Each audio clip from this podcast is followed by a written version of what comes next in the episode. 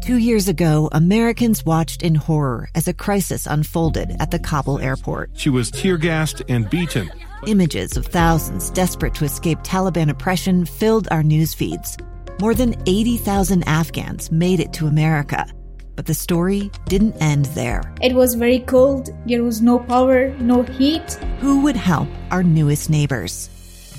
I'm Andrea Smardon. In Stranger Becomes Neighbor, you'll hear the stories of some remarkable refugees who left their homes and their dreams behind only to start over from zero. Their only possession was three blankets. And you'll meet Americans who stepped up to help them. You want me to come when you deliver your baby.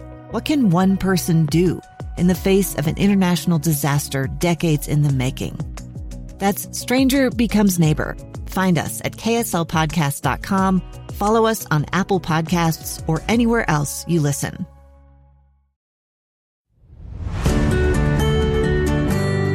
On today's episode, Liz and I bring back our good friend Geoff Steurer, and we discuss tips for helping couples through the long-term recovery process following betrayal trauma. Geoff shares helpful insights into how couples can be resilient through the challenges and recovery of betrayal. Geoff Steurer is a licensed marriage and family therapist, author, presenter, and podcaster with over twenty-four years of experience. He's the co-author of Love You, Hate the Porn, Healing a Relationship Damaged by Virtual Infidelity, and co-hosts the podcast From Crisis to Connection with his wife, Jody. He's the creator of the Trust Building Bootcamp online video course and produced workbooks, audio programs, and other courses to help couples and individuals heal from the impact of sexual betrayal, unwanted pornography use, partner betrayal trauma, and rebuilding broken trust. He earned degrees from Brigham Young University and Auburn University and has extensive training and experience treating sexually compulsive behaviors and betrayal trauma. Geoff has been married for over twenty-six years, and he and his wife Jody are the parents of four children. We hope you enjoy the show.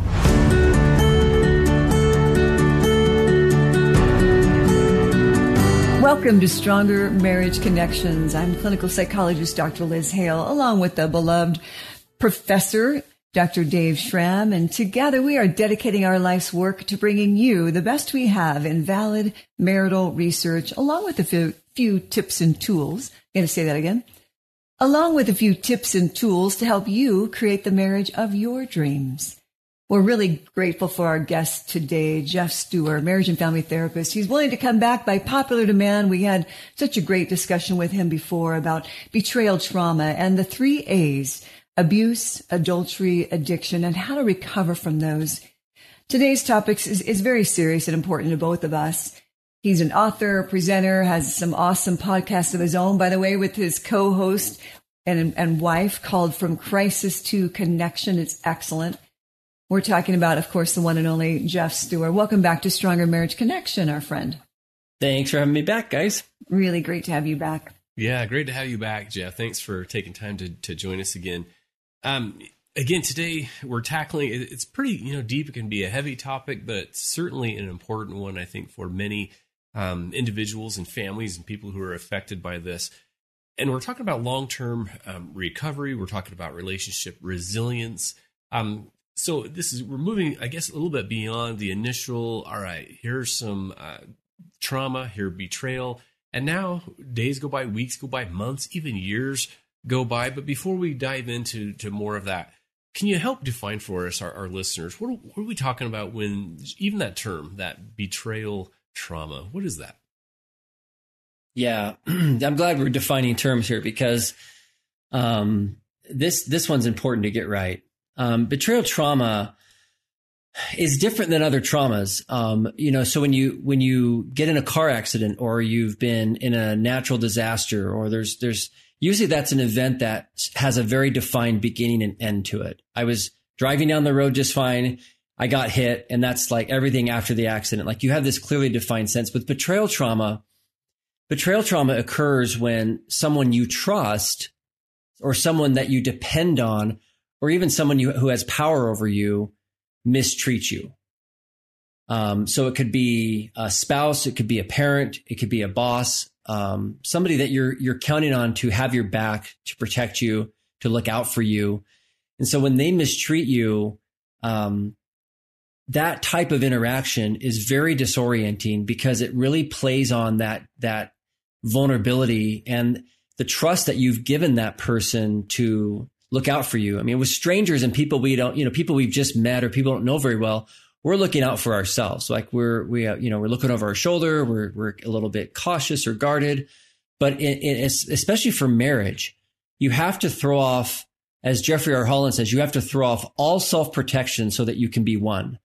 And, and in order to, to, you know, really have the kind of intimacy and connection and bonding, you can't be looking over your shoulder all the time. And so when that person takes advantage of that trust, and you're still going to live with them and raise kids with them and, and, you know, run a house together every single day, you can imagine how challenging being in a traumatized state with that person every day is, because you don't know where you're safe. You can't just get away from the danger right away. I mean, you can, but it's more complicated than that for most people. Because you live with that person still, right? Yeah. Yeah. Ah.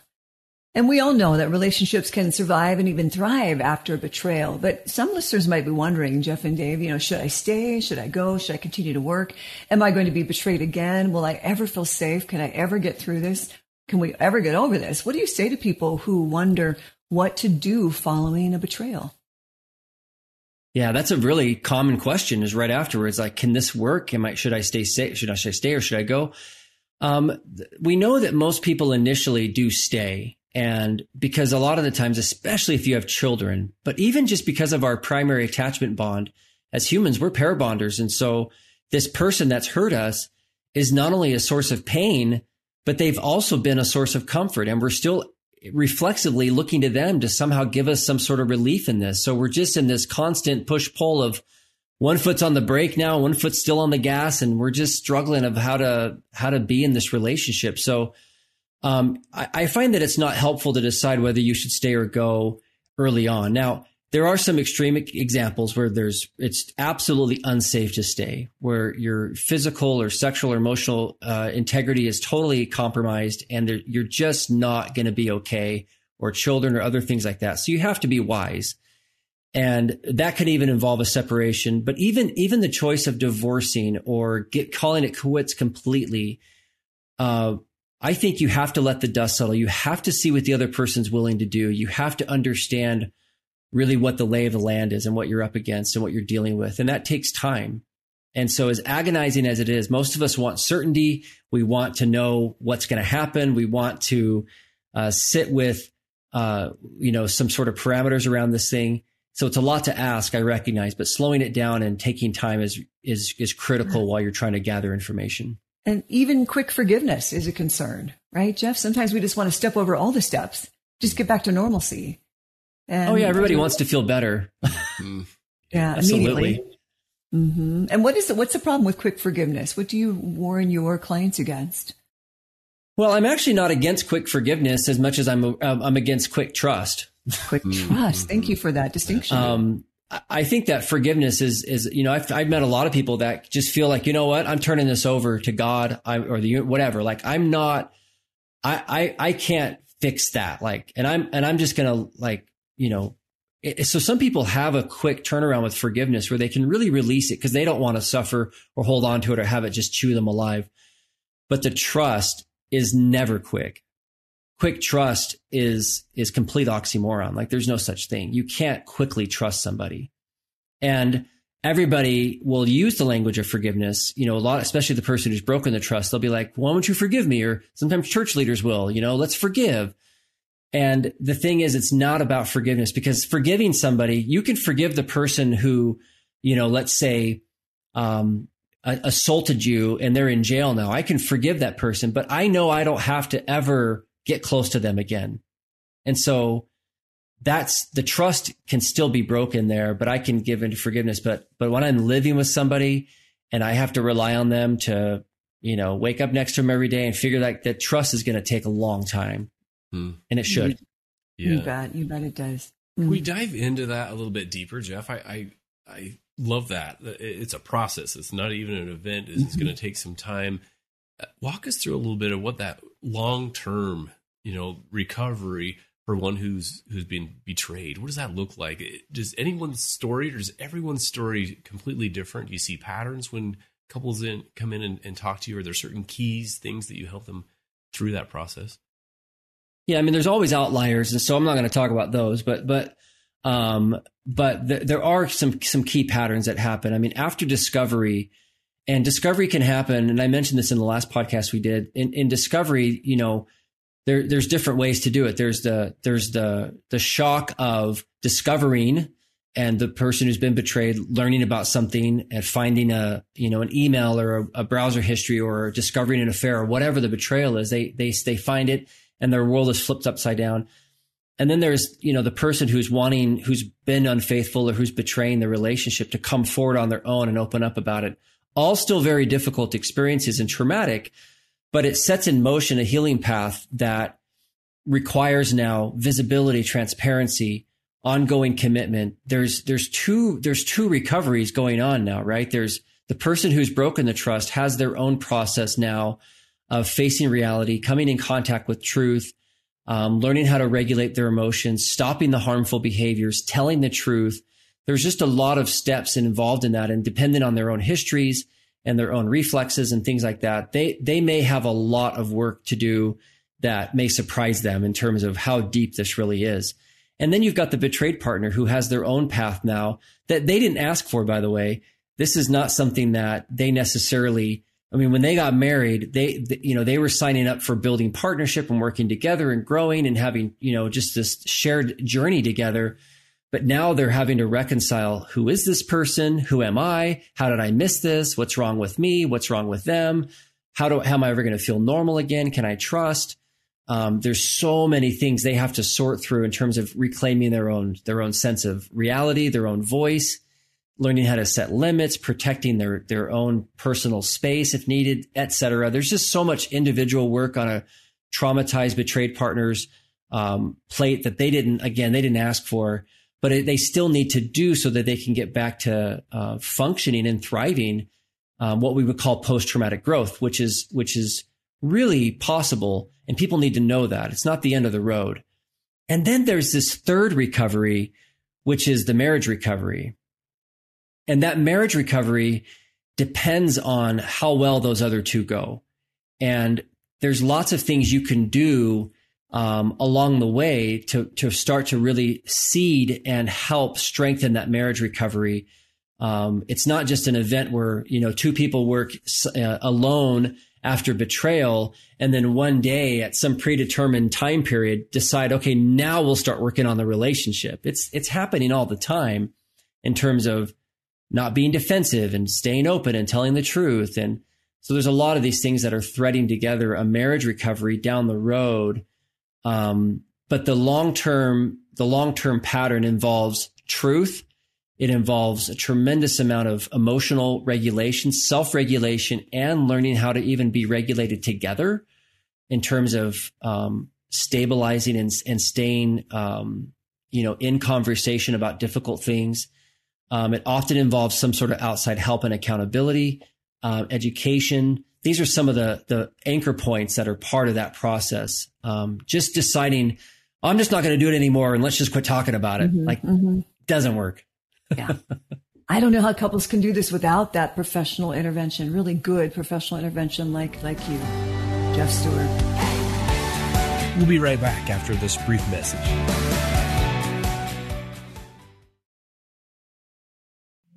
Two years ago, Americans watched in horror as a crisis unfolded at the Kabul airport. She was tear-gassed and beaten.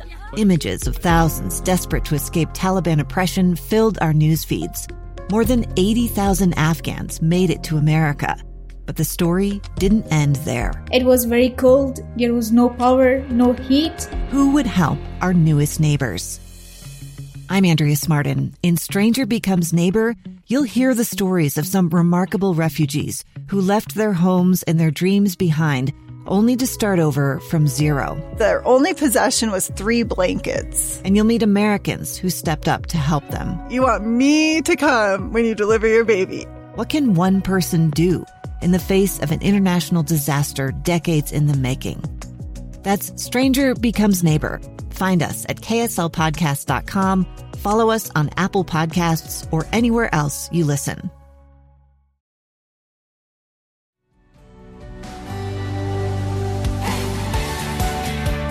And we're back. Well, let's dive right in. Good people make mistakes. Yeah. Good people betray. What do you say to the person who has betrayed the trust of their partner? I, I'm sure they too are going through their set of their own set of roller coaster of emotions, shame, guilt, regret, maybe even suicide ideation. They can hardly stand, you know, the thought of what they have done. What do you yeah, say to, it, them, to that individual?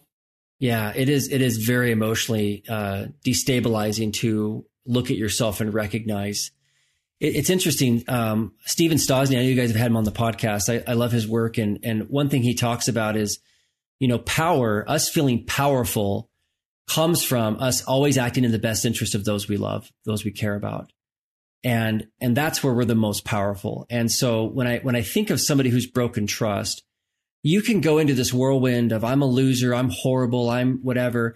That is not in the best interest of the person you hurt. That is not going to help you feel more stable and help you feel better. And it's actually not going to help the other person feel better.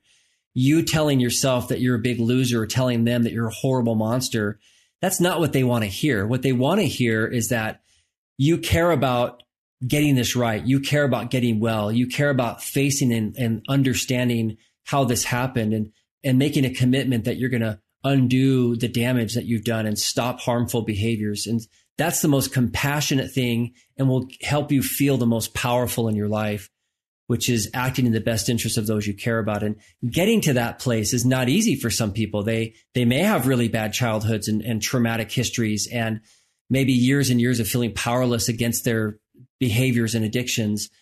Um, And so working closely with someone who can help you stay in touch with your own view of self and being able to do the work and stay in contact with that tension is really critical, because um, just because you made mistakes, you are not your mistakes. You can change behaviors. You can change patterns. You can heal. And um, you just, you know, collapsing into yourself doesn't serve anyone. And that's hard, hard thing to say to people, but there's really a dead end there if you just kind of collapse in on yourself. Yeah. It's not going to serve anyone. I'm a big fat loser. It's just really almost self-indulgent in a way. And yeah. the other is so much more reparative for the for the partner and for self. I mean, that's just really well said. It's it's a win-win to hear different mm-hmm. things coming out of your own mouth of, I want to make this right. I, I will I will do anything the rest of my life to make this right by you, right? I I, I want to, I want us to heal. I want this to work. I want, I want to stay together. Yeah. There's an old saying, um, I was something I heard once from somebody who was in Alcoholics Anonymous, and they say, how can you tell somebody who's not in recovery? Well, they don't want to talk about it. And how can you tell if somebody's in recovery? They won't quit talking about it. Right. It's like yeah, they recognize, they recognize and they understand where they've come from, and they, they want to be open and talk about, and they're willing to. And that's a real sign of healing, is the willingness to talk about it. It doesn't mean you need to go on a podcast and talk about it. It just means that you're willing to talk about it with the people that matter. Uh, well, well said. You have had work, worked with so many couples, and of course, keeping their confidences. I know you've counseled and helped many be resilient after betrayal. Do you have any stories to share with us of hope? People that have gone through this hellacious experience and come out the other end really to, to be healthy and whole? Oh yeah. No, I've got, I've got lots of stories, and thankfully lots of hopeful ones. People often wonder how I can do this every day and work with these issues. And it's because people can change, and there's, there's absolutely um, healing on the other side of this. So um, I'm going to, I'm not going to obviously disclose any names or details about their situation, but the, but the patterns that I see, and I'll just take a few couples that I've seen similar things with and give you the trajectory of what I see is, um, is there's a, there's a total willingness to, um, keep revisiting. I'll just, I'll just, one example is, is one guy I, I've worked with. He, he was willing to go over multiple, multiple drafts with me of his story. Um, And it was really painful stuff from um, everything he had done. And he had been abusive. He had been, um, he had sexually acted out. He had done a lot of things that were just so destructive. But his courage and his willingness to just confront this and talk about it with me, he hadn't even shared this with his wife yet, started to soften him, started to help him have more compassion. So he just started to become someone that um, recognized that he could tolerate the reality of his situation. He could sit there and stay regulated in conversation with me about it. And so when it, when, then when he would see his wife's face and her disappointment or the distance that she needed, or she would ask for things or be frustrated, he was able to say from a compassionate place, makes sense why you would feel that way or why you need that space in light of what I've done. It's like he was able to stay in contact so clearly with Um, the pain of this, that he was able to transfer that over and, and, and turn it into compassion for her. Because if he was like, man, I couldn't even sit with it. I can't even imagine what it would be like for her. And, and this took a while, but, but what I love about this story is that, um, when, when we finally scheduled and did the full therapeutic disclosure, which is where he sat down with her and told her everything in one meeting, um, which is a huge event and so difficult, especially for her to sit there and take all this. At that point, it wasn't just this, fine, I'll tell you the truth. What do you want to know? You know, it wasn't this just kind of vomiting of all his stuff. He came from this place of like, I am so devastated myself that you have to hear any of this. Like, you don't deserve any of this. And his heart was broken. He was so soft. He was just like, but willing and courageous and open, and shared it. And this couple are, you know, they are reconciling. They are, they are moving forward because he had the courage to stay with his own story long enough. And he, and she knows instinctively, if this guy can stay with his stuff, then he can handle any of my pain. Mm. And that's what we're seeing. Oh, that's so encouraging. So happy yeah. for them. Yeah. That's so powerful, yeah. man. It does. It, it fills you with, with hope. I'm, I'm curious. So, so I need to ask those questions because I'm, I'm curious, Jeff, have you seen from your perspective, and even Liz, um, the couples you've worked with, whether does it differ based on whether the person comes out um, without kind of, you know, being busted, or all of a sudden, you know, I've seen a text or I've seen an email and now I confront the person, versus whether the person is, you know, now I just need to, you know, I'm feeling like I need to disclose this. Does that make sense? The difference between mm-hmm. those two. Mm-hmm. Coming clean versus. Yeah. Before getting busted. Out. Yeah. Yeah. What is there a difference as far as the, the hope and the, it just feels like one might be, uh, you know, I, I was busted. Massive now difference. I feel guilty versus yeah, coming, coming clean before. Yeah. Massive difference. And I'll make the same invitation I do on every time I talk about this, which is if you're sitting on secrets right now, listen carefully, because the way that you handle this can make or break the recovery. Now you still can recover if you get caught. The marriage can still recover, but it will be way more expensive. I'm just telling you, financially, emotionally, time wise, it is just so much more costly to get caught. And everything in you is going to be like, but there's not a good time. Trust me, there's never a good time to bring this up. But the truth is, is the, the sooner you can do it, the better. Now, um, bringing up something versus getting caught, what it does is it, it really is, it's based on this idea for the betrayed partner of, does this person want to get well? Because if, if they're the one that have to initiate this, they catch you, they bring it up, they ask you a question, they confront it, then that will set a precedent that signals to them over and over again, I want this more than they do. Or um, if I don't do something, this won't ever get better. And we have to transfer the burden of accountability and motivation and, and, and that driver over to the person who broke the trust. So If if you can be the one to set that in motion, then your partner who's going to, you know, hear some tough stuff, they never have to overcome that belief that you don't want it. And that's a hard belief to overcome. So you can do something about that immediately. Yeah, yeah, that's that's great. Yeah, I'm glad. Thanks for for sharing that. Um, you talk quite a bit. I, I love that you do this on your podcast. You talk about the long-term perspective and how important that is. That there's no quick fixes with any of this, with emotions and connection. This is a, in it for the long haul. Um, are you talking about like months, years? Is, is this a lifetime? I mean, once someone has been betrayed like, like that, and, and that hurt is so deep.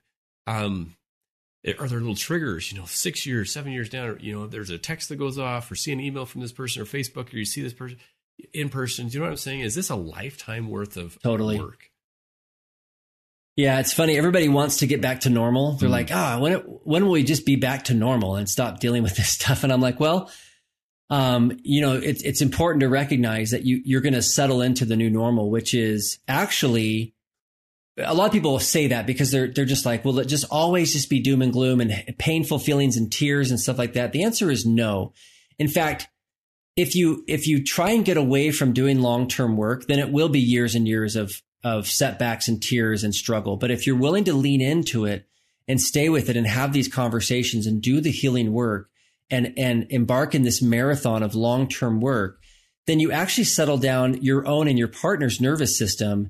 And it actually makes it a lot easier to, um, to it actually promotes more healing. Um, if I can share a quick quote from, this was from a, um, a, a an address that Jonathan Sandberg, he's an M F T professor at B Y U, gave um, called Healing Equals uh, Courage Plus Action Plus Grace. And he quoted Elaine Marshall, who was the dean of nursing at B Y U.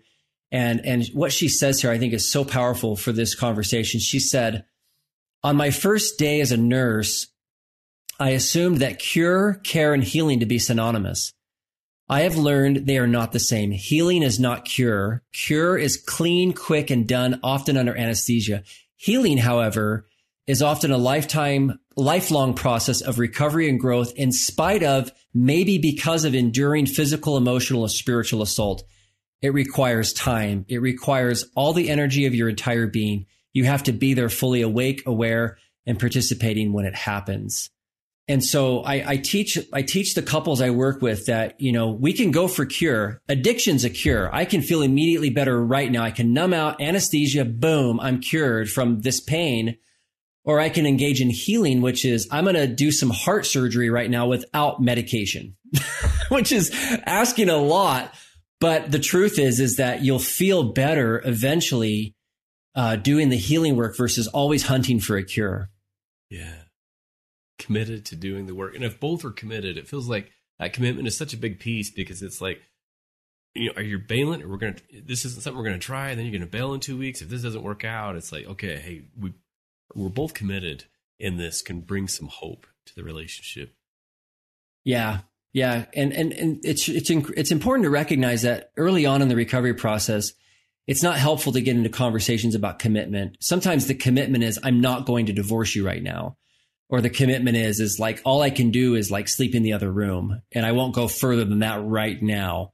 So commitment's a hard thing early on when there's crisis and discovery and you're trying to settle down, but long-term, you do need to get signals from both people that they are turning toward each other. They're going to start to um, build and work on this third entity, this relationship, and fuse together their own individual healing journeys.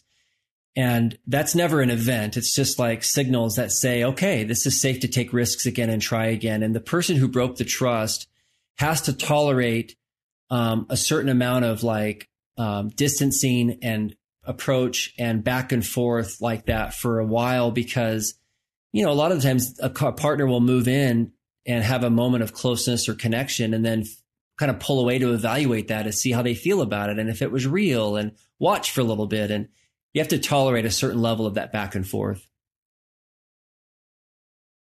Another message of hope. Jeff, I'm loving this.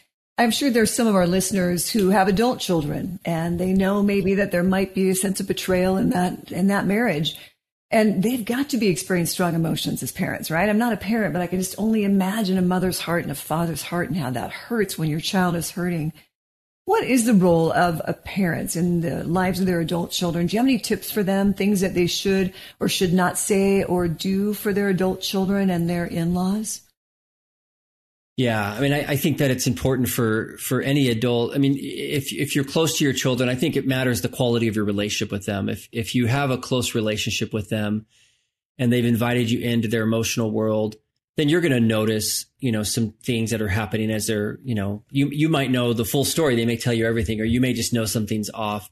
And it's important to be really deferential and respectful to what they feel comfortable sharing.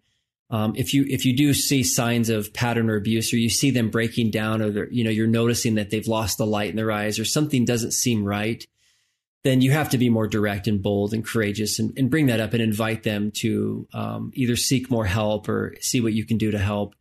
Um, but it's critical to, for most cases that are just, you know, where couples are working through this long process of recovery, is for you just to, as a parent, as a loved one, um, just to get educated yourself and understand um, what this process. I've had a lot of parents that listen to my podcast or that um, have read my book or have, you know, just really educated themselves. And they are some of the most helpful resources because they, they know what to say. And most importantly, they know not what they know what not to say. Mm-hmm. And, and so they're not going to say uninformed comments and sensitive things. They're not going to uh, create drama and, and split people up and things like that. So the education is really about helping you stay regulated and understanding the big picture so that you can be helpful. I think Brené Brown said it best. You know, you don't want to become a piece of debris in somebody else's tornado. And so you, you've got to, you've got to really learn um, how to keep your own emotional balance when you're watching someone you love go through something really hard. But if you, if you understand the research, if you understand the work and what's involved and you see them doing it, you can stay hopeful and stay present with them. Yeah. Man, such wise words, my friend. Um, what do you say to someone who's, who's listening right now? And there might be these little, you know, I'm flirting with someone at work or flirting with someone online. You know, it, it seems so, you know, innocent, I haven't really crossed any lines right now, but it feels like they're on this slope. Do you know what I'm talking about? And they're kind of justifying it in their, in their minds from you. And you've seen this, you've counseled with so many, many couples. What's your message to those who are kind of on the, on the edge of that betrayal trauma? Yeah. So, uh, so yeah, we'll speak to the, per- you're talking about the person who's, who's maybe um, pulled in a little bit, maybe just, Yeah. Yeah. yeah just, I, I think that, I think that it's so easy to lie to ourselves. And, um, and one thing that I, I, I know is a, is a good indicator is if like, um, again, Shirley Glass in her book, we talked about this last time, not quote unquote, just friends. That's always the excuse. We're just friends, you know? Um, the thing is, is that, um, if you are, if you're noticing yourself looking forward to, or getting excited to see this other person, or you, when you see their name pop up on your phone, or and you're you're starting to feel some of those feelings that maybe some of that limerence that you feel in like dating relationships or like early infatuation, um, that's that's a huge red flag that you've crossed over from a friend. Because the truth is, I have lots of friends that are, you know, the opposite sex and uh, people that I would consider, you know, colleagues, friends, and and when their name pops up on my phone, I'm you know, or I just you know I'm around them. It's like, okay. And my wife, we're for, you know, it's like no big deal. There's no energy around it. But man, if, if like you're looking forward to it, or you're, you're taking a little more time to get ready, or you're being so careful how you say things or presenting yourself, then you probably ought to slow way down and get honest with yourself and or your partner about it. One thing I love about Shirley Glass is let's not be afraid to talk about attraction. Let's not be afraid to talk about the fact that somebody else could just, we could have chemistry with them, and be really honest about that and not pretend that somehow when you get married to somebody else, that all of a sudden your chemistry shuts off. Um, that's, that's just human nature. And so to have the courage just to own it or admit it, even to somebody else, even to say, to say to a trusted friend or a therapist or a church leader, be able to say, yeah, like I just got to like interrupt this trance that I'm in. I'm just, I'm just kind of like, I feel myself getting pulled in by the tractor beams into the Death Star here. Like I can't quit, you know, feeling like I want to be around this person. You got to get honest and interrupt it. Um, if you don't, then the self-denial and the betrayal just builds and builds. And then you're in a place you never dreamed you'd be. Mm-hmm. Yeah. That's Shining awesome. A light on that dark, dark corner, right? Yeah. Jeff? I love it. Yes. Wise words. Yeah. Coming yeah. clean. Yeah. Good people. We, we, we are living a world and we notice beautiful people, right? Mm-hmm. Doesn't oh, yeah. make us bad. Uh, the, the, the, yeah, the, the problem we get into, you're right, is not being candid, not being honest with someone. Yeah. And that can take all yeah. that steam right out of it. Yeah. Sorry. I wanted to build on something, Dave. You, you said like you were talking about, um, the word that came to mind is familiarity. Um, we, in, in twenty twenty-two with social media and the ease of, of texting and, and so on, it, it, it's so easy to become more deeply familiar with somebody than we ever have before. And that can give you the illusion of, of closeness in a relationship that probably isn't there, but you have to be very careful about, you know, just making the comments or the emojis or the little things that can signal to another person that you're open and available. Um, I just think it's good to keep it a little bit awkward with people that, you know, you could be attracted to, and just keep it, keep that distance there and not build so much familiarity. So that's what I wanted to say about that. Did you say keep it a little awkward? Was that the word? Yeah. Mm-hmm. Awkward. I like that. Yeah. Uh, I think that's really yeah. wise. We like to ask all of our guests, of course, Jeff, what they believe is a key to a stronger marriage connection. What, what are your thoughts today about that? Well, in this in this context of of betrayal um, or talking about long-term recovery, I'll speak to that because general sort of marriage happiness and stuff like that, um, you know, I think involves. For, for, well, let me just speak about the context here. Like in terms of staying close to your partner, um, I find that making sure that there's not a lot of space between you and your partner. We talk a lot about, you know, healthy relationships are a mix of independence and dependence. And we're always balancing those two of being myself, but being in this partnership and relying on each other. But there, there should not be enough room in there for another person. There should not be enough room in there for your job. There should not be enough room in there for your kids. There should not be enough room in there for all these other competing attachments. And so th- there's enough of a tight fit there that you can still move freely and be yourself, but that your partner is also Um, you're, you're securely connected enough to know that your movements impact each other and you're in this dance together. Um, when that separation starts to happen, whatever it is, um, then trouble starts. And so I love, I love for people to still be themselves, but stay really close to each other. Hmm. Tightly yeah. connected. I like that. Mm-hmm. Yeah, that's great, Jeff. Man, we're huge fans. I want to put a plug in for your um, podcast. If you're listening to this, you've gotten, and this is resonating at all, you've got to check out Jeff's amazing podcast, From Crisis to Connection. In fact, that's his website, right, Jeff? From Crisis to Connection dot com. Tell listeners a little bit where they can find when they visit your website.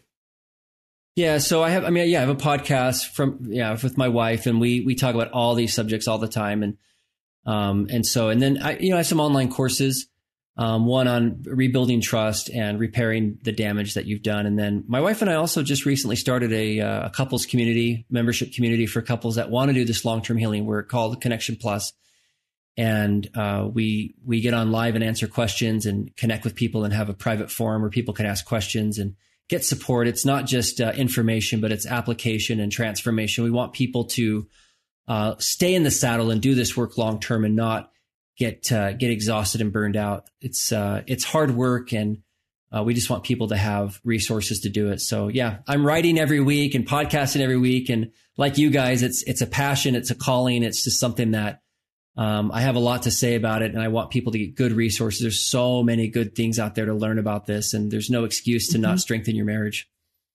And you mentioned something about a book. Did I get you right, Jeff? Did you write a book? Yeah, Mark Chamberlain and I wrote a book uh, called Love You, Hate the Porn, Healing a Relationship Damaged by Virtual Infidelity. I know that book. I just didn't make the connection. That's incredible. Excellent. yeah.